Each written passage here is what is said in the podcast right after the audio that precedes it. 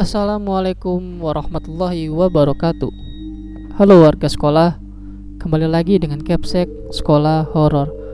Apa kabar kalian semua? Semoga baik-baik saja. Di kelas sekolah horor kali ini menceritakan tentang Kamar kosku berhantu setelah lama kutinggalkan Bagian kedua. Kelanjutan dari cerita sebelumnya di mana Bian yang membantu kawannya Jack menghadapi kejadian-kejadian mistis selama di kosan. Cerita ini bersumber dari akun Twitter @bian underscore sabil 1 Sebelum kalian mendengarkan cerita ini, Capsek akan berterima kasih untuk like, share, dan komen kalian di video ini. Lanjut saja, saatnya kelas dimulai.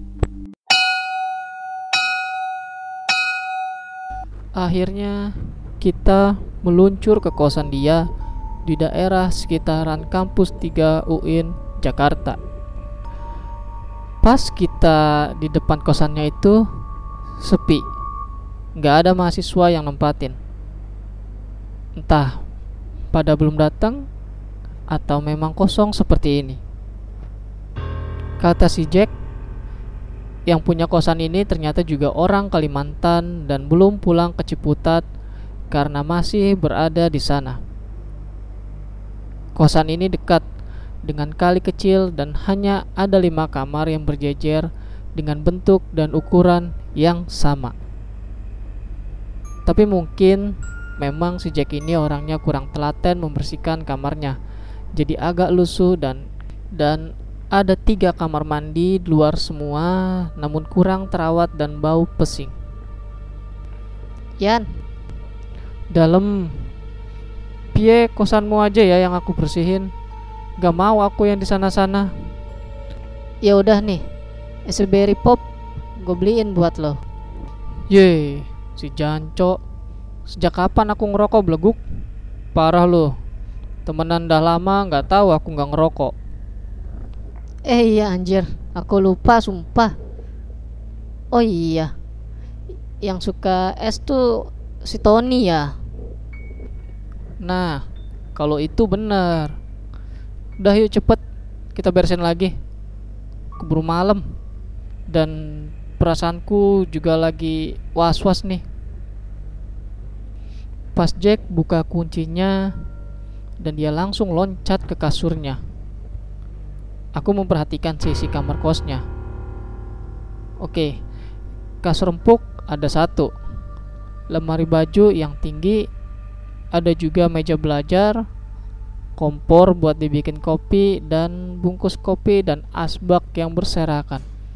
Kotor sekali. Ketika aku mulai masuk ke kosan dia, aku ingat kalau aku belum cuci tangan dan kaki.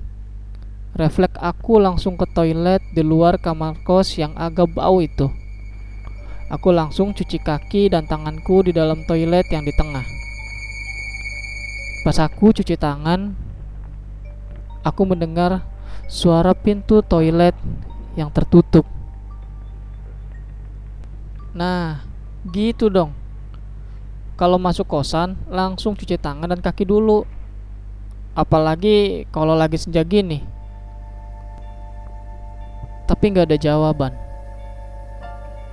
Pas aku keluar dari toilet, ternyata pintu masih tertutup dengan rapat.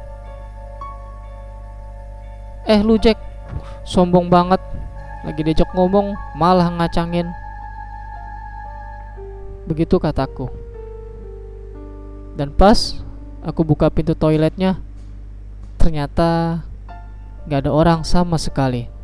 Aku langsung lari ke kamar kosan si Jack ini. Ketika aku masuk ke kamar si Jack, tiba-tiba suara azan berkumandang dan saatnya untuk sholat. Namun Jack masih tertidur pulas dan kubangunin dia ketika aku selesai sholat.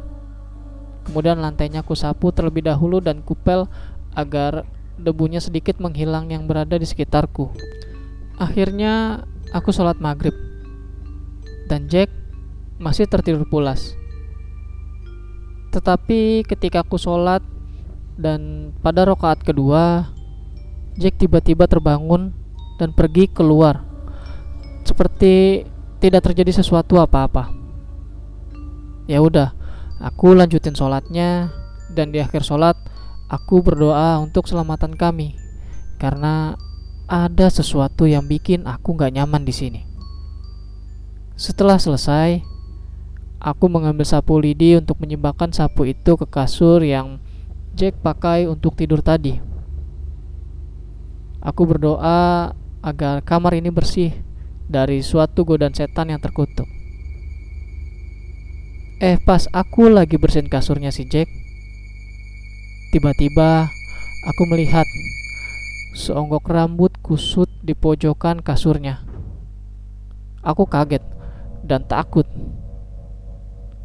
Aku perhatikan dulu rambut itu dan aku berdoa dulu ketika mau mengambil rambut gak jelas itu.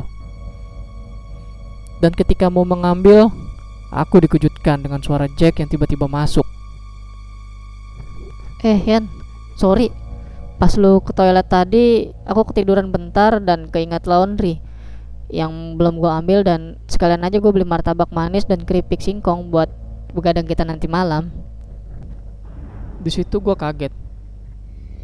Berarti si Jack ini udah pergi lama dan yang tadi di toilet itu siapa? Lalu yang tidur tadi juga siapa? Dan rambut tadi ah bener-bener bikin tambah pusing gua aja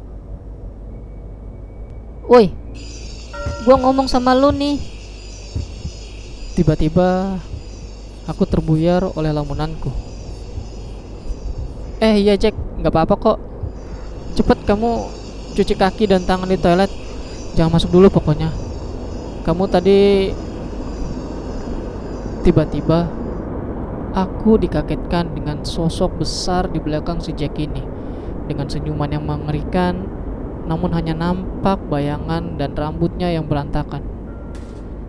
Cepet cuci kaki dan tangan Jack. Laundry dan makanan taruh dulu depan pintu.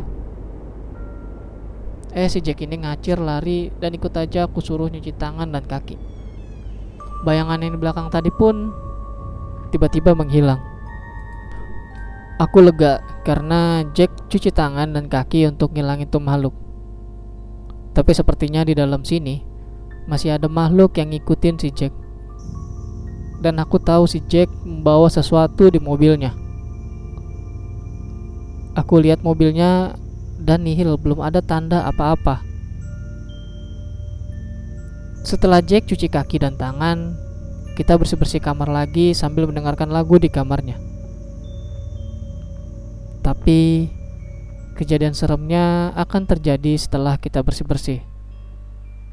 Kita menyapu, mengepel, ngelapin meja dan kursi, ganti spray buat kasur dan pokoknya kita bersih-bersih dengan dibarengi lagu yang seru. Kita selesai itu sekitar jam 9-an dan terakhir kita membersihkan toilet berdua agar tidak jijik ketika kita mau memakainya. Akhirnya kita selesai, Bian.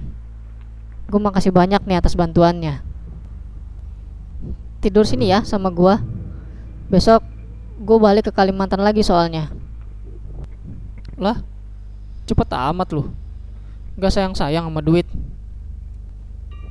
Ada Yan gua. Ada pokoknya kalau duitnya mah. Ya udah kita istirahat dulu bentar ya. Akhirnya kita main ludo berdua di kamar di kesunyian malam.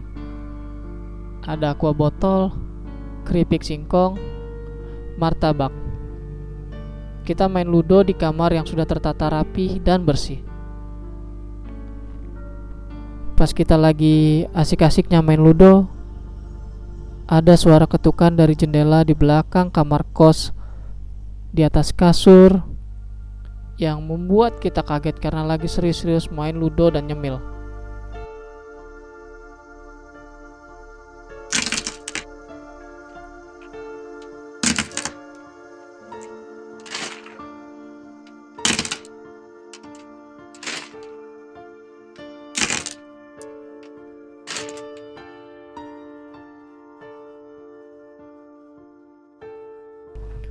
Suara cakaran dari kaca terdengar di jendela kamar Jack. Jack mencoba menyibak gardennya dan melihat di luar apa ada sesuatu yang membuat kita terganggu. Jack mulai mendekati jendela itu pelan-pelan secara pasti.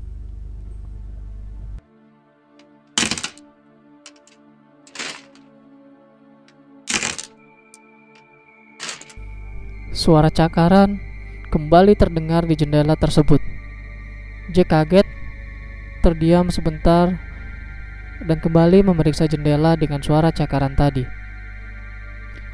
Setelah dibuka, dan ternyata ada sesosok yang mirip Jack, cuma dengan muka yang pucat dan matanya bolong.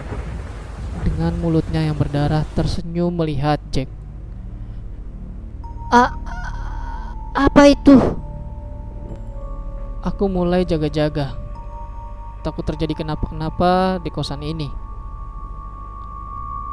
Kok itu tadi kembaranku, tapi Shh, diam. Tenangin dirimu terlebih dahulu, Cok. Aku juga kaget. Ini pintu kok ketutup sendiri dan gak ada angin lah tadi. Yan, Yan, kok ada Ada apa, Cok? lihat sekitarmu Yan banyak gumpalan rambut yang kok banyak yang tadi nih nggak ada pas kita sapu Tapi aku sempat nemu di kasurmu tadi. Kukira kamu tidur tadi di kasur itu ketika aku sholat maghrib. Tapi ternyata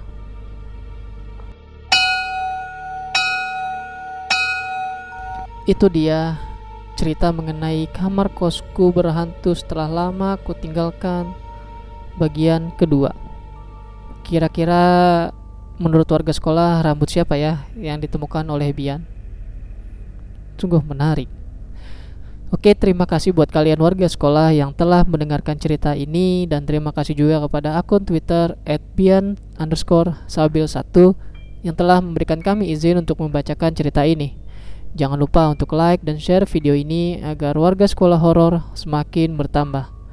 Dan sampai jumpa di kelas berikutnya.